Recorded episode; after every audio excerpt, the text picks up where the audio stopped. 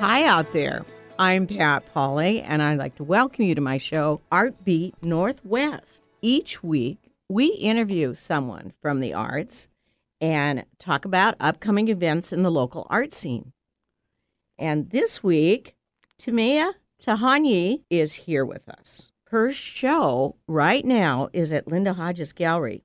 Only until September 1st, though, so you got to get over and see it. Welcome to the show, Timea. Hi, Pat. Thanks for having me here. Great. We're so happy you could be here. Now, Timea is a visual artist. She's been doing this for 25 years. She's the founder and director of Slip Rabbit, a digital ceramic studio in Seattle. And that's what we're going to talk about a lot about that and a lot about the show. And then um, she also is employed by the University of Washington School of Art in the visual arts program art history and design. And her education is amazing. She has an MFA from the UW, Bachelor of Fine Arts from the Massachusetts College of Arts and Design, and she has an MD from Semmelweis University in Budapest, Hungary. Welcome to the show. Yes, and she is really uh, got a lot of background and she's doing some wonderful things. Now, before we get started with the interview, though, I want to talk about some things that you can do around town like next weekend and the weekend after. Uh, the first one, of course, we don't want to forget Bumbershoot. It does have a lot of great artists coming in. A lot of them are musical, they have music, film, comedy, arts, urban crafts, literary arts, dance, theater you know, don't forget to go. It's quite a project. 13 venues at Seattle Center. And that's August 31st to September 2nd. It's always Labor Day weekend. Um, the only thing that might take you back a little is $130 for each day pass. But it's free if you're under seven or over 70. So, anyway, uh, with with it being kind of expensive, it's not going to be quite as crowded. And so it'll probably be a really good time. And uh, they do have a lot of really great acts booked.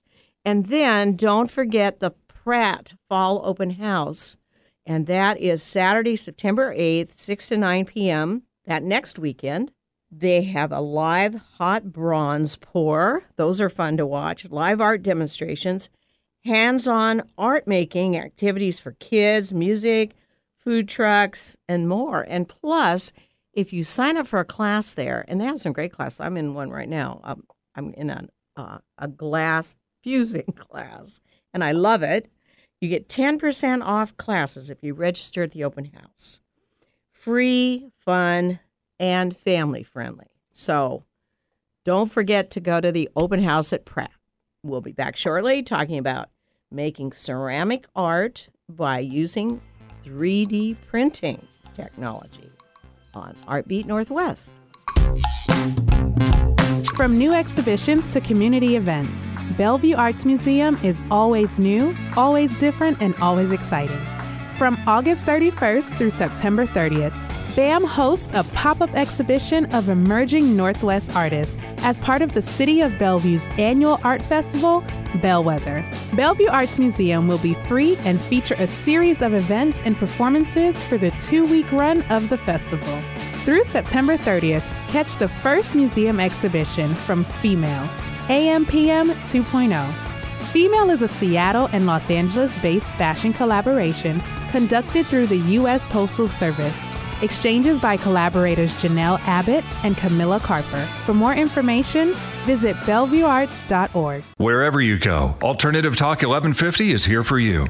Welcome back to Artbeat Northwest. Timea Tihanyi is here talking with us about her show at Linda Hodges Gallery of her 3D printed ceramics and glass. And of course, everyone wants to know how the heck do you print with ceramics? You know, when I heard of this, I thought, oh, well, they probably print it in plastic and then use that as the casting thing or something. But no, that's not it. You you go ahead and explain so people know it's pretty amazing stuff. Yeah, so I have a what's called an extrusion printer. Um, this is a paste extrusion. So um, if you buy very fancy pastry sometimes or or very fancy chocolates, you might find that the same printer was used for producing those.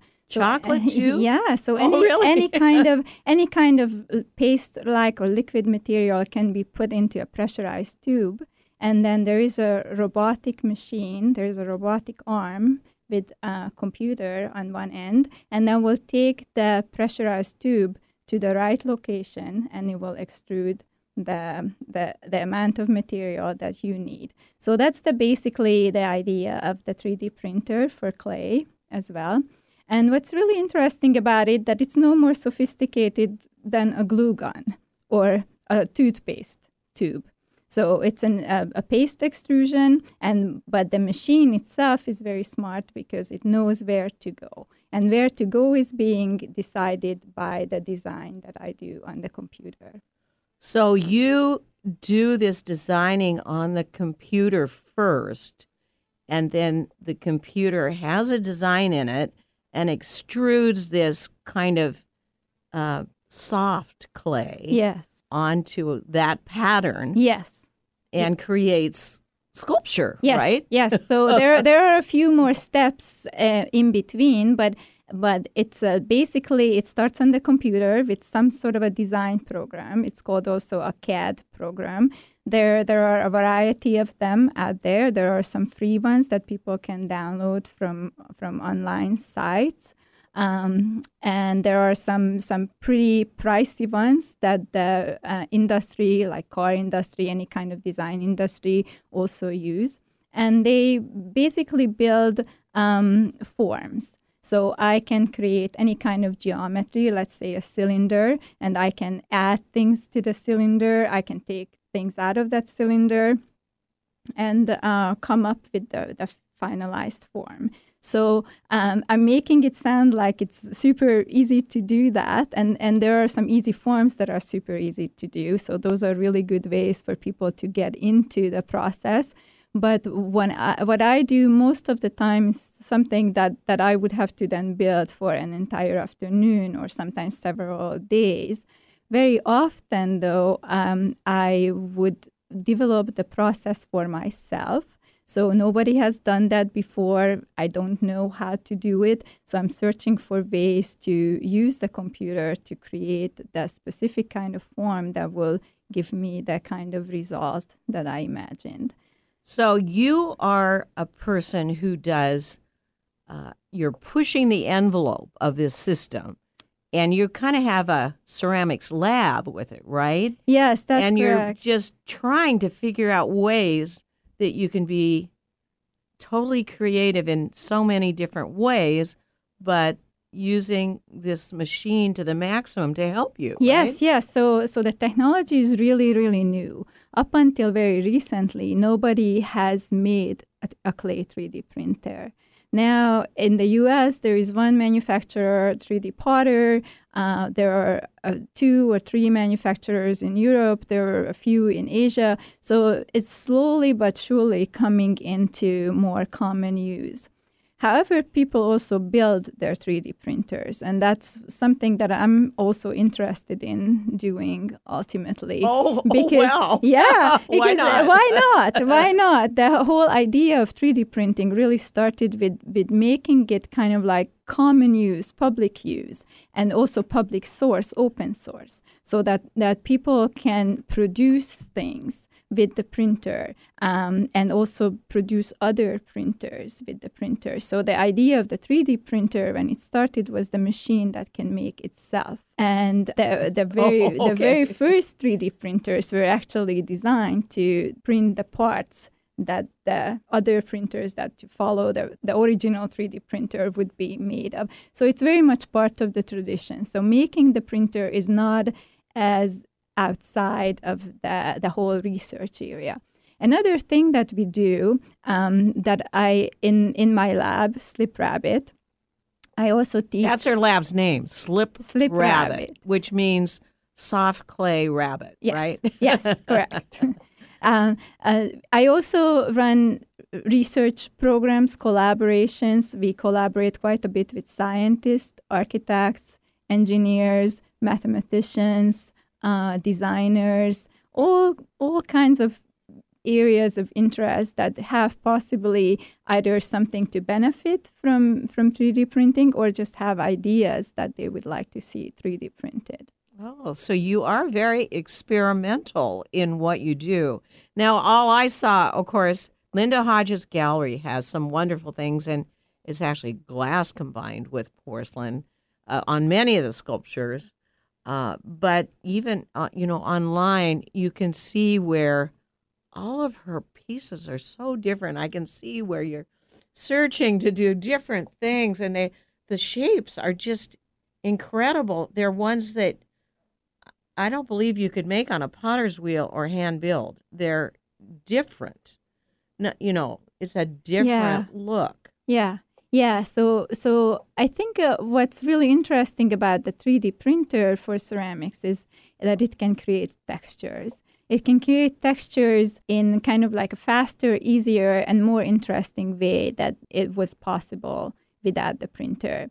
I don't want to say that it's it's replacing the human hand because it does not, and it will never do that. Uh-huh. But but it just opens up a whole bunch of new potentials that that didn't exist before. So the look of 3D printed ceramics is very different from the traditionally wheel thrown or hand built or even slip cast ceramics, which I used to do or I still do someday. But what most people would notice is the lines the striations on the form. That's a very telltale sign of 3D printed ah, ceramics. yeah. Another thing that people would notice is probably some sort of a loop or, or a series of loops. So it, it has almost like a fiber structure to it or, or look of, of a of something that's made of fibers. So for a long time in the past, one of our research area was to come up with textures um, based on these loops. First, we discovered the method by which certain forms in the digital uh, design program will turn out to be loops when it's printed.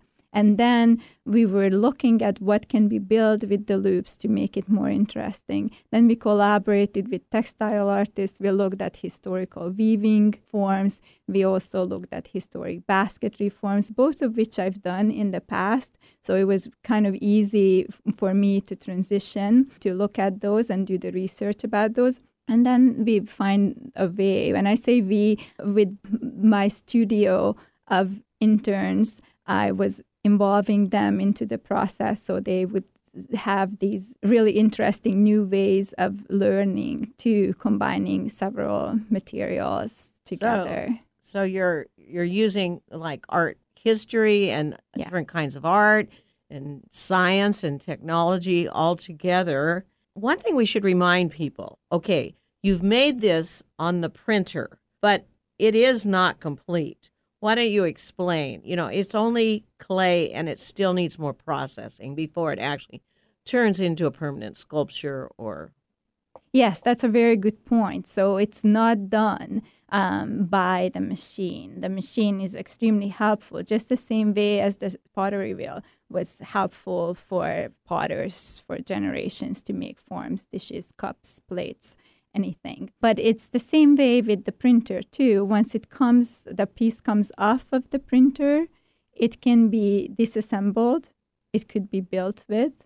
And there are extremely few people around the world who even taken advantage of this fact. But it needs to be glazed, it needs to be dried, it needs to be fired. It could be any kind of ceramic process that one would normally do, whichever form I make what I want to make. The the 3D printed ceramics would also need to go through that same process. So it's very interesting that way.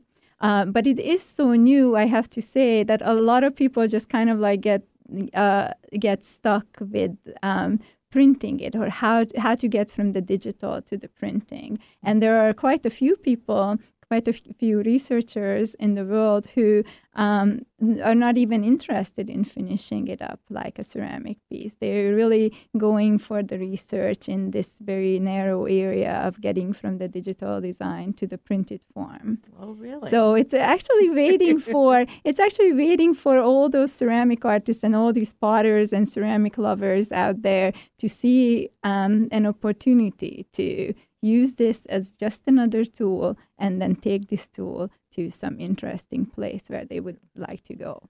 Because it could be combined with built or or thrown pieces too. Yes, yes, know? yes. That's the whole uh, point. yeah. That at the moment, I think we are we are so fascinated by what the printer can do that we are forgetting about the b- very basic fact that this is just still soft clay and it's waiting for something interesting to happen. But but you've done a lot of interesting things to it already. But now how did you get into this 3D printing thing? I mean, you've gone a long ways from being an MD to, you know, art and then you go into this really really new area.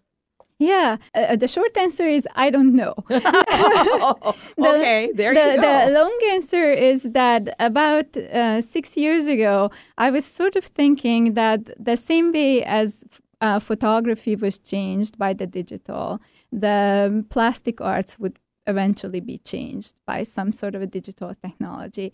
So I took classes at the UW Architecture School on the CAD, so computer design processes Oh. and I learned the software that way. At that time, and it's funny to remember, I also created that was sort of my, my final project for one of my classes, what's what was called the Universal Potter. So it was a computer program that would create any kind of pottery shape based on a couple of changes that you would make. And and once you made a little change it affected the entirety of the um, the form and one could create a family of these related forms just by doing little changes. So then after that for about four and a half years i set everything aside. And because i travel quite a lot for work i travel quite a, a lot for my research i a lot of times uh, find myself in the netherlands. And netherlands has a really wonderful history of combining art design and architecture and also combining traditional making with digital making. And um, i I find myself in the Netherlands two years ago, and I'm working on this project of a library. It was all slipcast books. Um, uh, with all kinds of different titles. And I'm also collaborating with mathematicians at that point.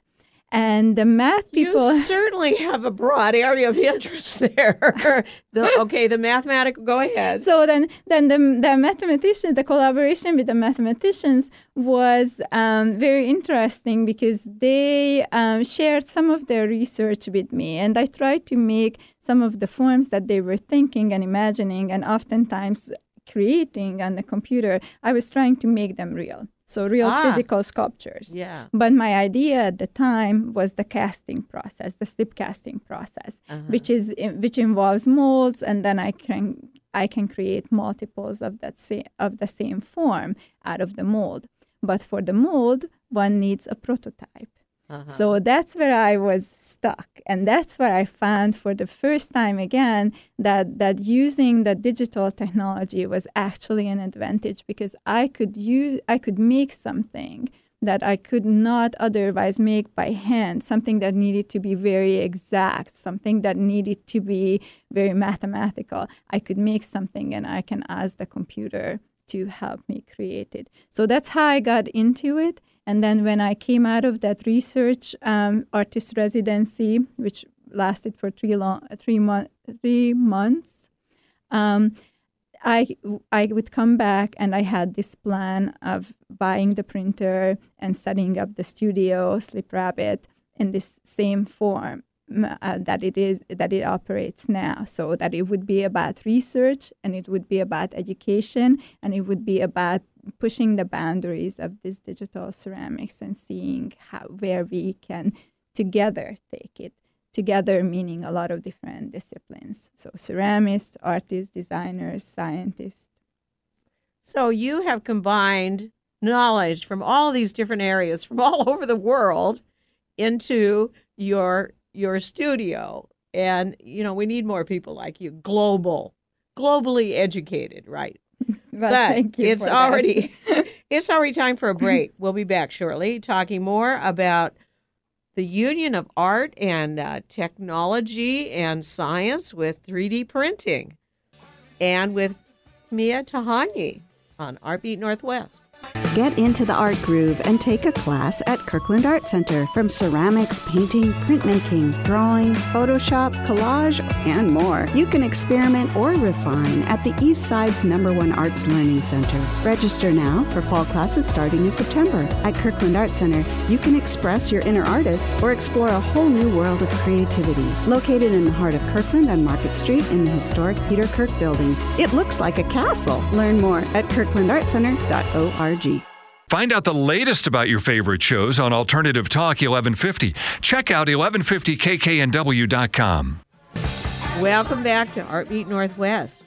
Timea Tihanyi is here talking with us about her computer porcelain art and her show at Linda Hodges Gallery of her 3D printed ceramics and glass.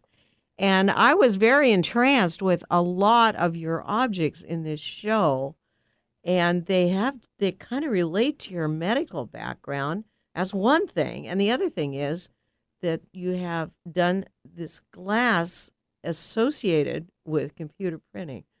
Let's first of all talk about the glass and computer printing. It, you've done that in sort of a different way. And I'm sure it just took a lot of imagination to figure out how the heck can I do this, you know? So, Yeah, so I was lucky enough to receive a, an artist residency at the Museum of Glass in Tacoma. And Lovely uh, yeah, wonderful place, amazing place, very inspiring too. And there I had the benefit of a hot shop team. So artists who are trained and very practiced with um, all forms of hot blown glass. And I've done some glass blowing in the past, so I kind of knew what to expect. And and I wanted to take the residency to be again research and experimentation. So I didn't see an outcome or I didn't have a specific plan for something that I wanted to have. But one thing that I really like about glass is the fact that it stretches. Um, so it's kind of like it has the similar has similar tradition to ceramics in forms of vessel vessels, and um, but it, is done in a completely different way. So to make the long story short, I was prepared with all kinds of ideas, and one of the things, uh, one of the kinds of things that I was taking there was a series of molds, and the mold is basically a negative outside of shape of a form of the So- prototype. so these molds were Yes. made with 3D printing. Yes, the, the molds were made off of 3D printed clay forms. Oh, Molds could also be made with 3D printing or could be made with digital technologies. And one day I hope to also try that. But the sort of the, the simplest and the easiest way of going about it was to actually build my prototype on the on my printer, on my clay printer, make a mold in the traditional way, the way I always do, um, and then take those to the museum. And we tried all kinds of things. We we blew uh, glass into those molds. We took the glass out that was b- blown into the molds and and stretched it further, inflated it further by blowing more air into it, and then we tied them uh, onto the porcelain forms. So the porcelain forms were also there in the hot shop, and it was a really beautiful scene of the the team is pulling out the hot glass still on the pipe, still inflating it and still rotating it, and then plunging it down onto the ceramic forms. And then we had all these uh, steel cables and tried to singe it onto the form. So so when when people go to see the show, they would definitely see that there are two forms. There is the there is this glass form and there is this ceramic form, and they are kind of related. They have this familiar relationship. They are of the same original form, but the glass is almost completely distorted by now, but it's sort of holding and cradling the ceramic piece. And Now, is- that's the that's how the whole thing was made. But as far as the theme of these pieces, Yeah. isn't that harken back to your medical training Um, a little bit? Kind of. I guess you could say that I never lost the medical training in a sense that one of the the biggest motiv- motivations of my work is the kind of the the the talking about the body, the human body and the human mind. And so I was in in medical school I was focusing on neuroscience and I was training to be a neuropsychologist. That was the the reason why I came to the U.S. in the first place. And and somewhere in the middle of that, I got rerou- rerouted towards ceramics. But these ideas about the body and how our bodies and minds interact is still an interesting thing to me. So a lot of my art is about that. And I can see that in your show at Linda Hodges. So everyone, be sure to make it over to Linda Hodges because it's going to close what September. Yes, it's it's First. closing actually this weekend. So Saturday is the last day. So anyway, but you know what? We are already running out of time. Thank you so much, Timea, for sharing all of your information on uh, I, the coordination of art and science, your 3D printing, all of your ideas is so wonderful. And we're so glad you came. Well, thank you so much for inviting me. I had a great time talking with you, and thanks for the wonderful questions too. Oh, well, we're so happy you could come on. Now, how do we go on your website and find out more? Or you can also check out Linda Hodges. Yeah, Gallery, check out too. Linda Hodges Gallery. There would be probably links. Um, you can also find me at my website, timeatihanyi.com, or find the studio, which is sliprabbit or dot .org. sliprabbit.org. Okay. Or her own personal website. And remember, it is only on till September 1st. So get on over there. Yeah. I'm sure you'll have a lot more exhibits in the future, though, because this is really an area Yes, of interest yes, for people. Yes, this is this was my third show at Linda Hodges, and this is my first show of 3D printed work, but there will be more. Oh, that's great. And be sure to listen in every Tuesday at 5 p.m. drive time for Artbeat Northwest for news and views of the local art scene. I'm Pat Polly signing off on Alternative Talk 1150. Have a great creative week.